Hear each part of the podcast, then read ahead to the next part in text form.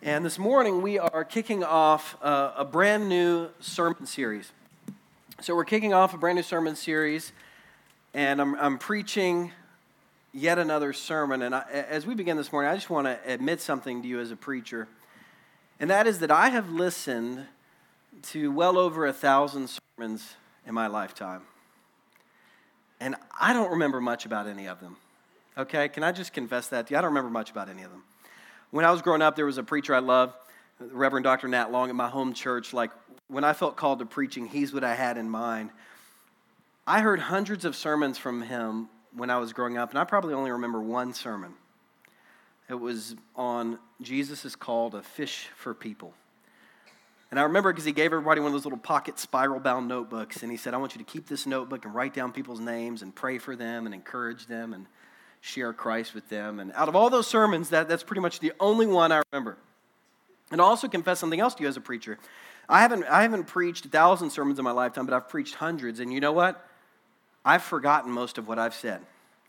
And usually, a few weeks, a few months afterwards, I don't, I, I, don't even remember what I, what I preached before. And so people will come up to me and say, Jonathan, years ago, you, you said this in a sermon, and it really, it really touched my life. And I have to take their word for it because usually I don't remember saying that. But, you know, I, I, I take it and I believe them and I, I, I thank them.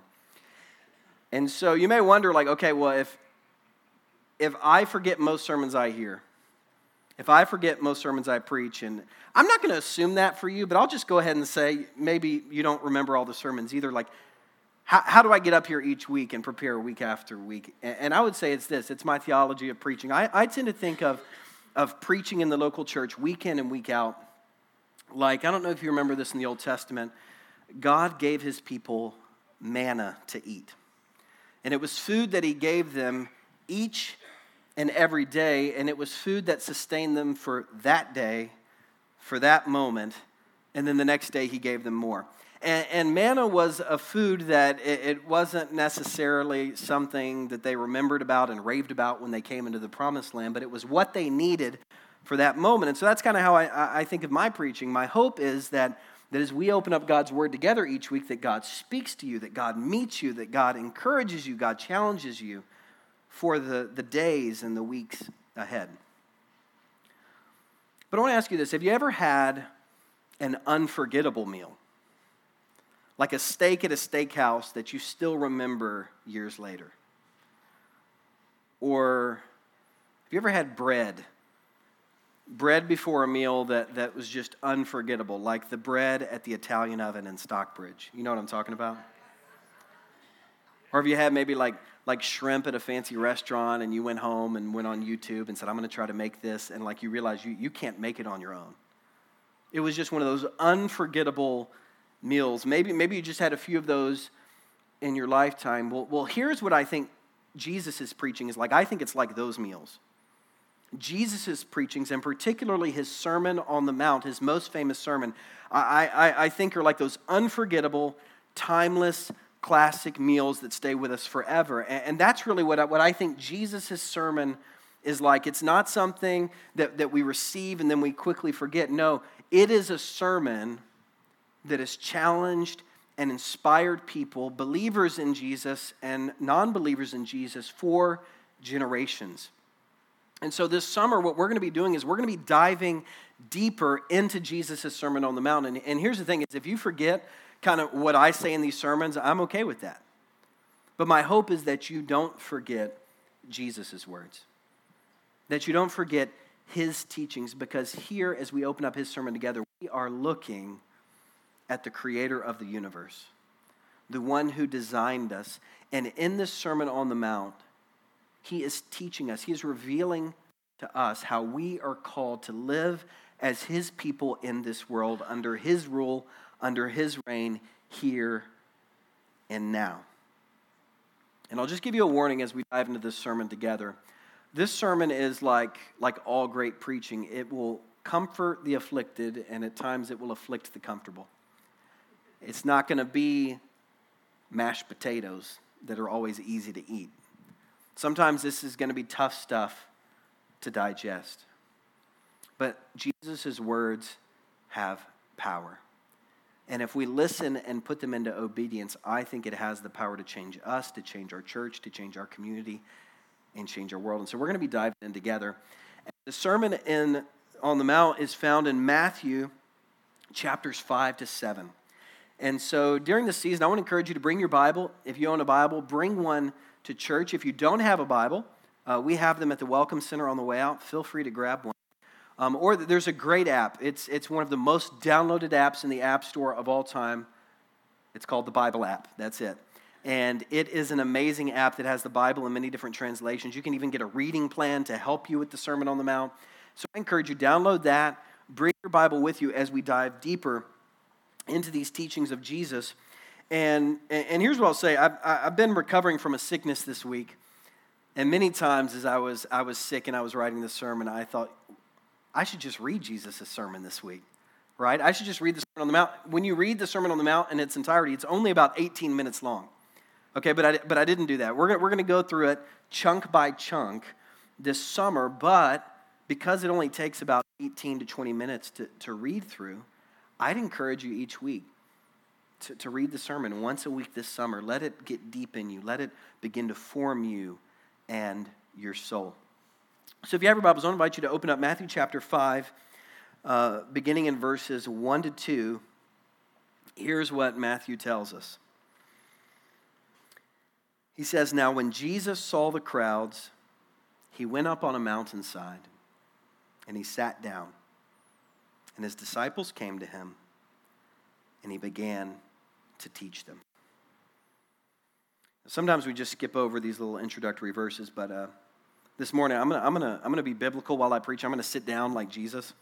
You know, he, he sat while he preached, so I can, I can sit, sit while I preach. But, but sometimes we just skip over these verses and we just kind of, okay, let's, let's move forward. But, but I think here, Jesus, or not Jesus, here, Matthew uh, the writer of this gospel, he's telling us some important things to set this sermon up. And the first thing he's telling us is who Jesus is talking to, the audience this sermon is addressing. And he says that he's mainly teaching his disciples who came to him, but also there are crowds of people who are also surrounding the disciples who are kind of listening in on these teachings from Jesus. And when we're reading the Bible, it's also important to take into context. So we look at Matthew chapter 4, right before this, we get an image of who these people are in the crowds. And what we find is that, that there are people who are sick, there are people who are hurting, there are people who are generally poor, kind of down and out, people who are curious about this guy, Jesus. And so they've begun following him, they've begun crowding around him to see who this rabbi, who this teacher and miracle worker is. Jesus has begun, begun to proclaim, repent and believe, for the kingdom of God is at hand. And they want to know more about this. So that, that's the audience. That's who Jesus is teaching. Who is teaching? We know that, Jesus. And, and we know Jesus is the Son of God. He, he is the author of the universe. He is one of the members of the Trinity, Father, Son, and Holy Spirit. So, so we need to listen to the one who's teaching us but then there's also this other detail that Jesus goes up on a mountainside to teach them. And now sometimes you kind of think of like the Rocky Mountains, kind of like, you know, that little image in our sermon graphic is like high peaked mountain, very steep. And you're like, how are people sitting on this mountain? How does that work? But, but I want you to picture the Rocky Mountains instead. It's more like the rolling hills, you know, uh, uh of this area of Georgia. That's what it's like along the Sea of Galilee. And you can actually go to where it's traditionally thought Jesus taught the sermon at the Mount of the Beatitudes. So there are gentle rolling hills there by the seashore. And I think Matthew tells us this detail that Jesus was teaching on a mountainside, not as much for geographical purposes, but I think more so for theological purposes. I think he's trying to, to get our minds to jump back to the Old Testament to another person who went up on a mountainside, to Moses to Moses, who went up on the mountainside and God gave him the law. God gave him God's law for God's people, a way for them to live and to flourish in the world. And what Matthew is doing here is he's telling us now we have a new Moses. We have one who is greater than Moses, who is giving a new law to God's people, not negating the past, but fulfilling the past and fulfilling Israel's story. So here he's saying we need to pay attention to what is happening and what Jesus is teaching God's people and how to live in the world. And so here, Matthew's setting everything up for us. And then here's how Jesus begins his sermon in verse 3. Jesus says this Blessed are the poor in spirit, for theirs is the kingdom of heaven. Blessed are those who mourn, for they will be comforted. Blessed are the meek, for they will inherit the earth. Blessed are those who hunger and thirst for righteousness, for they will be filled. Blessed are the merciful, for they will be shown mercy. Blessed are the pure in heart, for they will see God. Blessed are the peacemakers, for they will be called children of God. Blessed are those who are persecuted because of righteousness, for theirs is the kingdom of heaven. Blessed are you when people insult you persecute you, and falsely say all kinds of evil against you because of me. Rejoice and be glad, because great is your reward in heaven. For in the same way they persecuted the prophets who were before you. This is the passage we're going to look at today. And really, this is like Jesus' introduction to the Sermon on the Mount. And now, Jesus is a great preacher, so he knows that introductions and first words of a message matter, right? And here, Jesus doesn't start with a joke. He doesn't start with a poem. He doesn't start with like a, a funny video clip or a news story. Instead, he starts by just proclaiming the truth of the types of people who are blessed by God. And he starts by painting a picture of what a blessed life looks like. And my guess is that, that that day, when Jesus was teaching, his disciples and the crowds were listening, and my guess is there were kind of two different types of people who, who heard what he said. My guess is some people in that audience were comforted by Jesus' words. I mean, think about the audience. Some of these people had had very difficult lives. There were a lot of poor people. There were a lot of people who were grieving sickness loss of loved ones, just grieving the sin in the world. There were, there were a lot of people who were kind of at the bottom of society who, who were down and out, who were used to being stepped upon. There, there were a lot of people, never in their lives had they been told they were blessed by God. Instead, most of their lives, these people who were listening in were told that they were likely cursed by God. But here Jesus says, you, many of you who are listening, he says, You are blessed by God. And you know that was like that was like a balm for their souls. For those who are weary, I mean, that was that was comforting when Jesus says, Yours is the kingdom of heaven. You are children of God. You are blessed. But then I think there were other people who were listening to these words of Jesus and who are a little skeptical of him at this point. Not everybody here listening in the crowds were, were believers, and so some people, they're coming to Jesus and they're thinking, Really, Jesus? Really? You're telling us these are the type of people who are blessed? I mean, these are people who they didn't, they didn't hear their state in life listed in this list of blessings that Jesus gave. And, and this thing that Jesus is doing is saying, Blessed are these type of people. This was a common form of rhetoric. This wasn't something Jesus invented. And so some of these people, they had heard all their life from other teachers that they were blessed. And so there's people who are listening, they're thinking, I'm blessed. People tell me I'm blessed. I feel blessed. And yet Jesus isn't naming my situation in life. And so what's going on here? Maybe this guy doesn't really know what he's talking about. And my guess is in the room today, this morning, that there are kind of two types of listeners. Like when you heard these Beatitudes read, there, there are people of you here who are comforted by these words. They kind of give you strength and solace. But then I think there are others of us, and I'll include myself here a lot of the times, that, that when we hear these Beatitudes read, is what they're commonly known as. When we hear the Beatitudes read, they make us a little uncomfortable. They make us a little uncomfortable because, I mean, if you're like me, you grew up in this culture, this isn't really the picture of the blessed life that our world tells us. Our world typically paints a very different picture of what a blessed life looks like. And I'll say this a lot of churches paint a different picture of what a blessed life looks like than what Jesus is talking about here. So I'll, I'll just uh, throw something out there for the older adults in the room. Do you know what a hashtag is? Okay, if you don't, I know you're not going to raise your hand. It's a pound sign and then a word. People put it on social media, and if you click on it, you can find other pictures and posts with that kind of category and theme. So, one of the most common hashtags, it's very common, millions of posts on it, is hashtag blessed. Right? I don't know if you know this. You can search hashtag blessed on Instagram. And you will see pictures like these. I went this week. These are all public, so I don't feel bad putting these on the screen. But here, when I looked up hashtag blessed, here, here's what I saw. I saw a guy with a nice car, maybe like an Audi in the top picture. I mean, it's a pretty sweet ride. Then there's a vintage car. Then you have the house with the pool. I mean, that just looks so nice today to have that house right now and just chilling by the pool later. You have the young couple, two dogs, beautiful home, hashtag blessed. And you have, uh, my favorite is just somebody who posted a picture of just stacks of cash.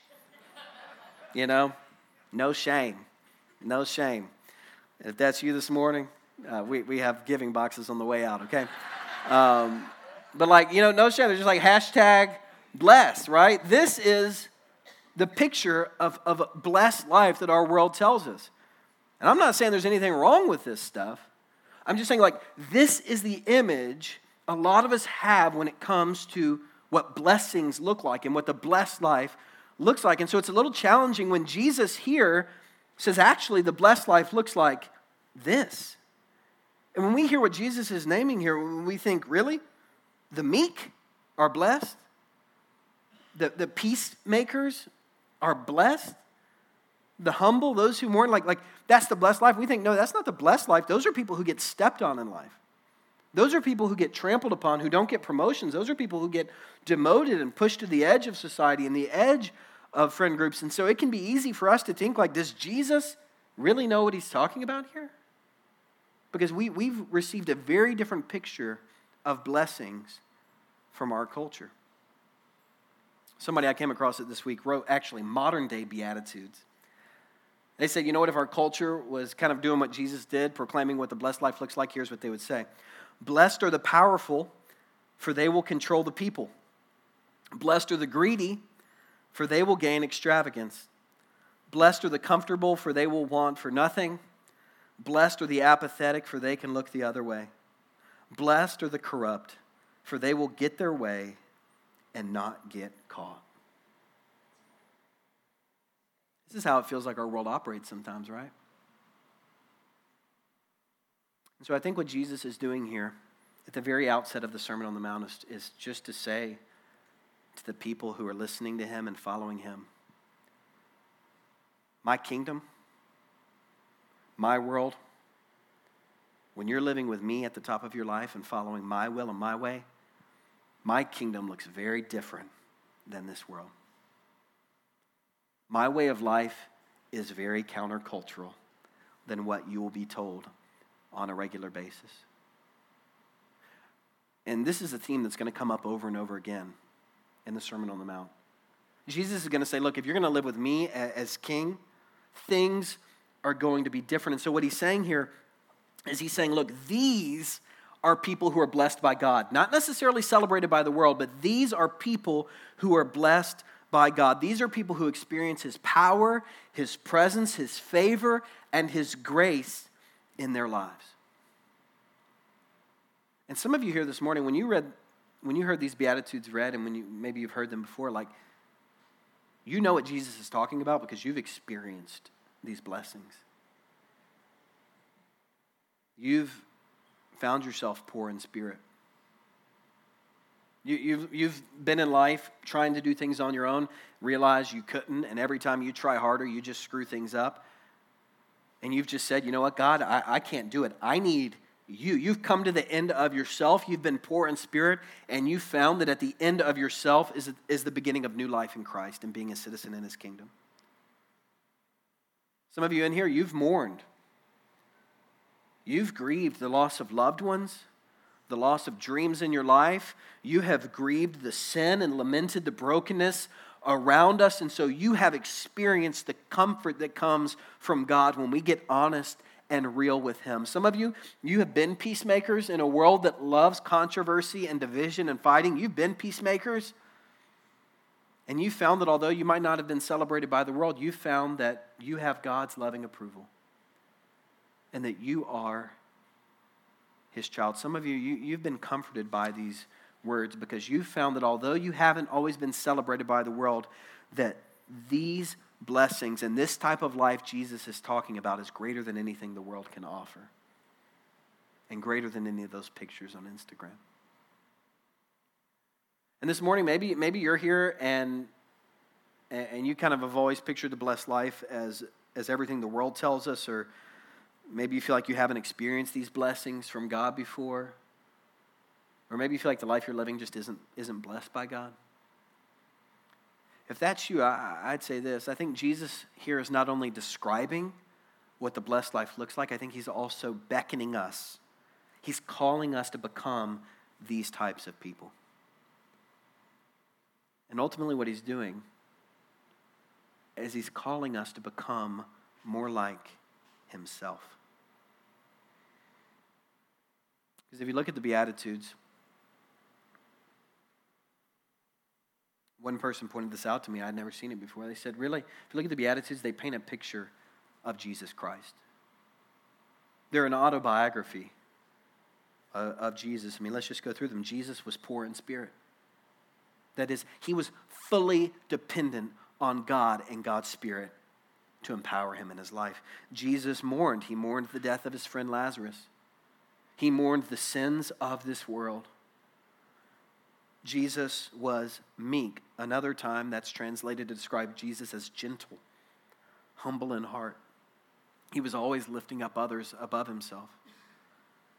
Jesus hungered and thirsted for righteousness. Jesus was merciful. Think about in those final moments of his life that thief on the cross.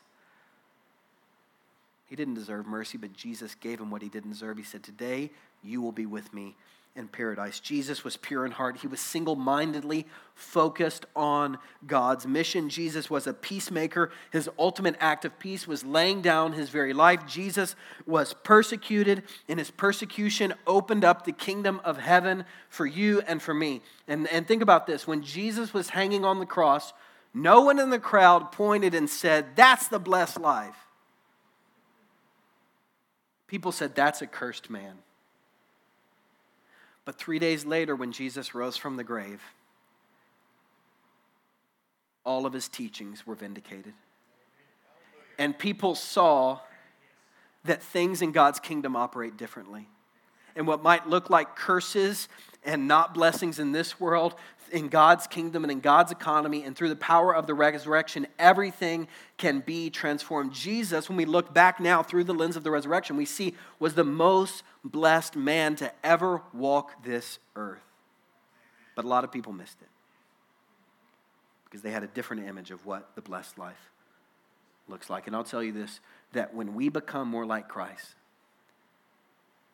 we too will experience blessings we will experience the blessed life that he talks about here. The world may not call us blessed, but God will. And this isn't something that we can do with our own power. I'm not saying, you know what, hey, let's just try harder this week. No, all of this happens by the power of God's Spirit at work within us, transforming us from the inside out. And some theologians throughout church history have thought of the Beatitudes as actually a ladder, like rungs on a ladder of Christ likeness.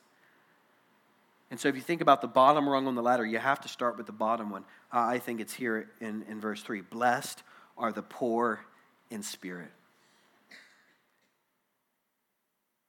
Another way to think about it is blessed are those who realize they're helpless. Blessed are those who realize they can't do it on their own. They can't save themselves. They can't forgive their own sins. They need a Savior. They need God. They need Jesus. Blessed are those people, for theirs is the kingdom of heaven. That's where it begins, realizing we need God's power in us. So, my challenge this week is as we seek to be a blessed church and to live a blessed life is, is for you to read the Beatitudes. Read these verses maybe once a day. Read through them and, and say, Holy Spirit, would you help transform me? And ask the Holy Spirit to help you identify which one of these you need to grow in the most. Maybe it's, it's being more meek, being humble, and gentle in a world that prizes loud and rowdy. Maybe it's being willing to be persecuted and stand up and speak difficult truths. Maybe it's, it's being a, a peacemaker. Maybe, maybe you're in a season right now where, where you're just like, I'm just kind of going through the motions and I come to church, but I, I, I, don't, I don't know. I'm just here. Maybe you want to say, Holy Spirit, would you help me hunger and thirst for righteousness?